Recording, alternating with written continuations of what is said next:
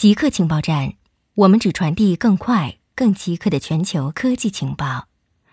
首先插播一则通告：之前每周二播出的极客情报站特别版已经独立更名为《赛博故事》，成为独立专辑。大家可以在科技行者找到新专辑，请大家关注收听。苹果计划增产 iPhone。日经报道，苹果公司告知多家供应商，预计二零二零年四月。到二零二零年三月的 iPhone 手机产量将同比增长百分之四。在疫情可能导致智能手机需求大幅下滑的背景下，苹果反而逆势增产。对此，零部件制造商深感疑惑。根据预计，苹果将于五到六月正式向各零部件制造商发出订单。在此之前，以前曾多次调整预测，如果此次的疫情迟迟无法结束。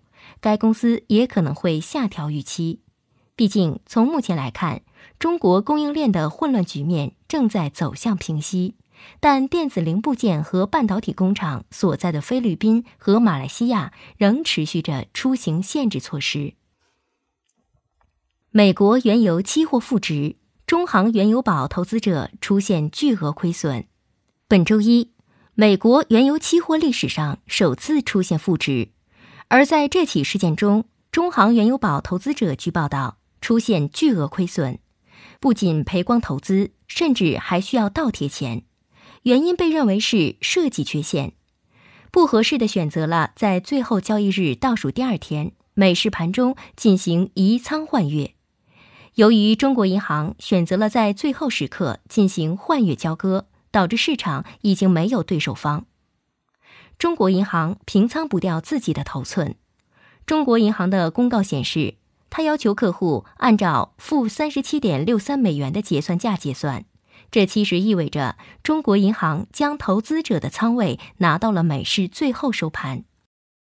乌龟如何使用温度决定性别？众所周知，乌龟的性别是由温度决定的。温度超过三十摄氏度，绝大部分卵会发育成雌性。温度低于二十六摄氏度，绝大部分卵会发育成雄性。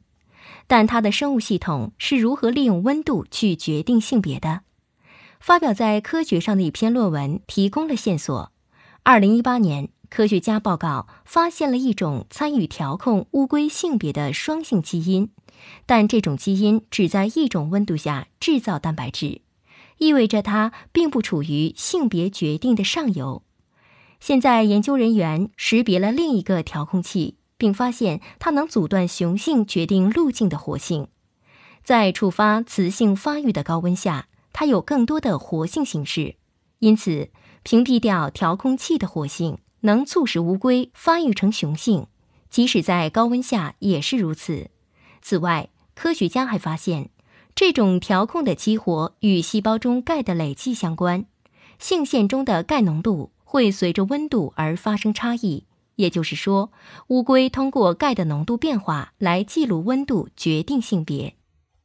脸书同意审查越南用户帖子，以避免屏蔽。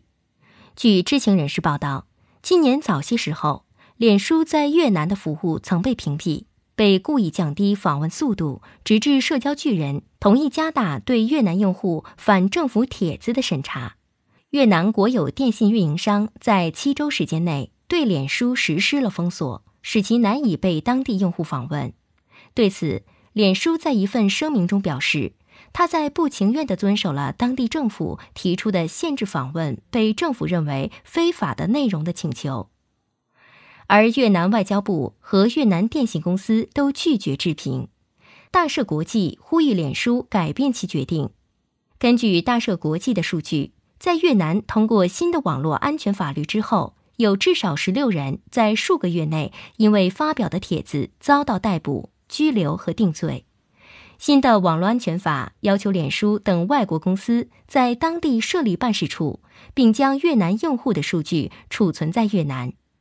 固定时间，固定地点，我们下次再见。